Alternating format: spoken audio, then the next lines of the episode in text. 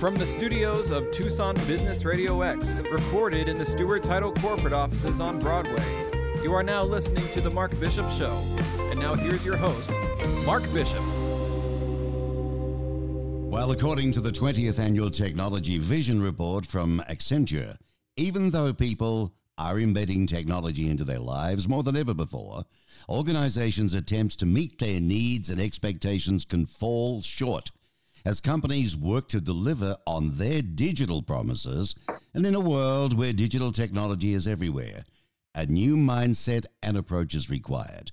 We have Michael Biltz, the managing director of the Accenture Technology Vision Report. Welcome, Michael. Uh, thank you for having me. Michael, what is this new mindset and approach do you feel that organizations do need to address? Yeah, I, so I think that the new mindset, you know, is to really start to understand that the people of the world are different than the way they were. You know, when you think about people's lives today, is the you, you, suddenly realize that it's completely integrated with technology. And whether you're talking about an Amazon or a Walmart, you know, looking to, you know, ask for your key to your house so they could automatically deliver packages, or mm. whether you're talking about, you know, um, you know, selling your car because you've got access to uh, Lyft or Uber, is that suddenly both businesses and technologies are being entwined into our lives in very different ways. And what this has done is it's created an entirely new set of expectations from consumers. Right. Yeah.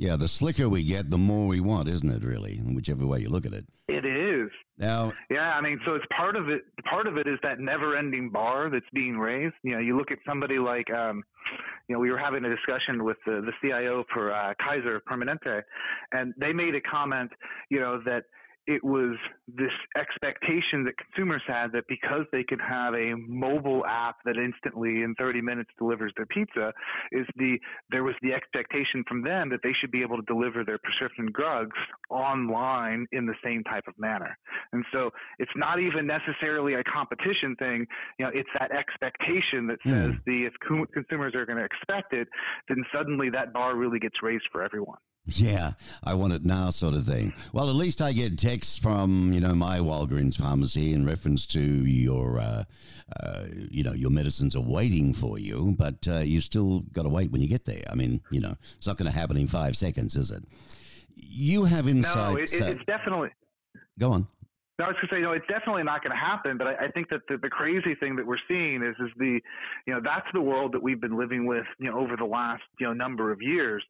But we're actually starting to see consumers really go to that next level on top of it. Mm. You know, is that they're realizing that as my life is essentially being lived around these technologies and shaping those technologies is that they're starting to ask for not just the tech or the services themselves, but they're starting to ask companies to make sure that how they build the technology, how the technology is delivered, how it's used actually matches their not just the value it provides, but their individual values. Right. And so we suddenly see things like sustainability. You know, we see things like privacy. You know, we see things, you know, that are very much value based becoming more and more a part of how companies are competing and how they're differentiating themselves in the marketplace. Well, you have insights uh, from the Accenture Technology Vision 2020 report, which is based on a survey of more than 6,000 business executives and some 2,000 consumers. Uh, it shares key tech trends for impacting business over the next three years. Is that right? That's right. You know, and a, a lot of what we, a lot of what we see, you know, as we look into those tech trends you know, becomes this intermingling, you know, of technology and values, you know, into, you know, a single entity, you know, as the, mm-hmm. you know, we've kind of been expecting over the last number of years for there to be this techlash that, you know, the amount of bad press that we see happening in the marketplace, you know, is that people are going to start to push back and not adopt technology. And frankly, we, we haven't seen that at all. You know, no. right now, I think we, we crossed the 4 billion mark in terms of the number of people who are online. And on average, people spend, I think, over a quarter of their life, you know, online. And so we're not seeing that happen at all. Yeah. Rather, all of this thing is a tech clash, you know, that says the it's not the technology they're objecting to, you know, as much as it is, you know, either how well it's implemented, you know, right. as that frustration can happen, you know, and then a combination of the it's implemented, you know, but it's not actually aligning to my value system, you know, and I think that that's that interesting piece that says, you know, a number, you know, three, four years ago, you know, the C levels are all talking about, you know, efficiency, you know, products and services, you know, and nowadays is that they're also talking about, you know, ethics. They're talking about values. They're talking about privacy, and all of these things have suddenly risen to a point that that's what big companies are talking about because that's become the new expectation. So, in your view, Michael, how do companies adopt a more human focus? How do they better meet uh, people's expectations? What's the best thing they can do? Yeah, and it's trust, and, and this is the interesting thing: is is the you know you you're talking about companies, you know, and a lot of them, you know, have had you know a, a very distant relationship with their consumers, you know, themselves. You know, is that you know they sell a product, you know, and then they go someplace else and the next interaction with most of their consumers isn't either till they have a problem or until they sell another product.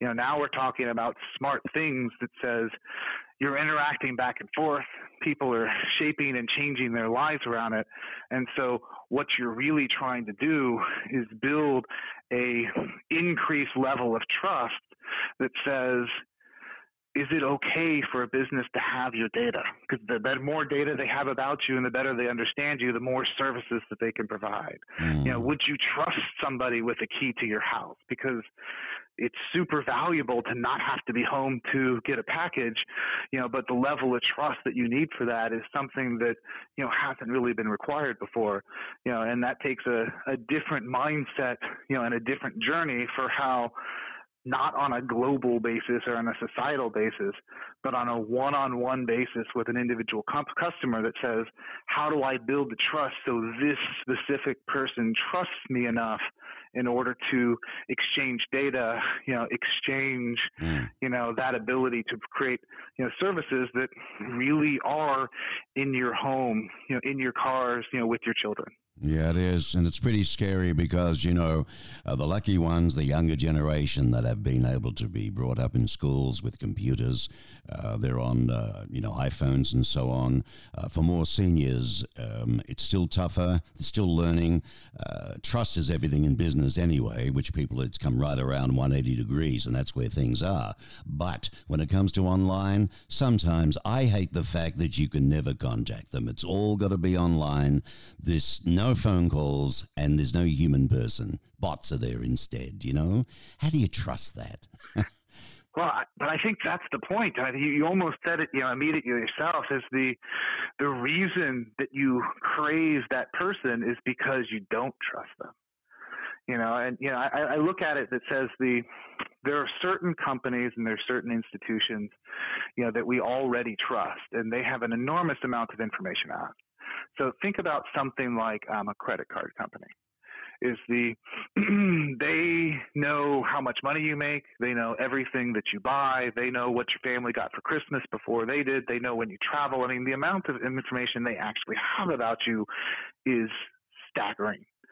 But they've spent the last 50 years building up a level of trust that says people are okay with some of the automation pieces. You know, people are actually, you know, happy, you know, to have a text alert instead of a person calling about, you know, a potential fraudulent charge. And all of these things that, you know, people complain about and worry about is not something that a lot of these companies have to deal with because they've actually built and invested this trust for longer periods of time. Mm. And so you're seeing now is the you're seeing companies that haven't had that viewpoint or haven't had to, needed that viewpoint, you know, for a long time, just now figuring out that they have to create a new level of trust in order to build that next generation of services they have because it really is going to be so intertwined into everything we do. Yeah, absolutely. Well, we're just about got to go, but on that point, I want to make a note. Uh, you know, credit where it's due, I guess. But Amazon have done this well. You know, with their regional people all across the country uh, who may work out of their home, but I remember purchasing something, had a little issue, didn't want it, and within 15 minutes, I had a phone call about, uh, okay, let's fix this up. It's service, and I was very, very pleased and very very amazed. I didn't think that sort of thing went on. I thought it was just, you know, back to somewhere online again. But they took the step to still keep human services within the tech field. And, and that was a smart move. No, and no, it, it is, and they're not the only ones. I mean, if you take a look, you look at somebody like Costco, is the they have an incredible return policy that's almost a no mm. no questions asked. Mm-hmm. You know, they also do things like, you know, they're very vocal about, you know, how they uh, treat their employees and the benefits that they give them, but they're very pushing this idea that says they want people to understand both their values and understand, you know, that it's very clear they're trying to build a level of trust you know, with their consumers in order to keep them coming back. And I think that this, instead of becoming, you know, I'm going to say a lone example, is that more and more is the this is going to become a, a way that people are going to be doing business, and we're going to mm. see a lot of companies picking sets of values from sustainability to you know how they treat their workers you know as platforms you know for how they both position themselves brand themselves and you know build trust in their communities Fascinating stuff. Uh, Michael Biltz, he leads uh, Accenture's Technology Vision. It's uh, an R&D group in the company's annual technology visioning process. And uh, through this process, Michael defines Accenture's perspective on the future of technology beyond the current conversations about social, cloud, mobility, and big data.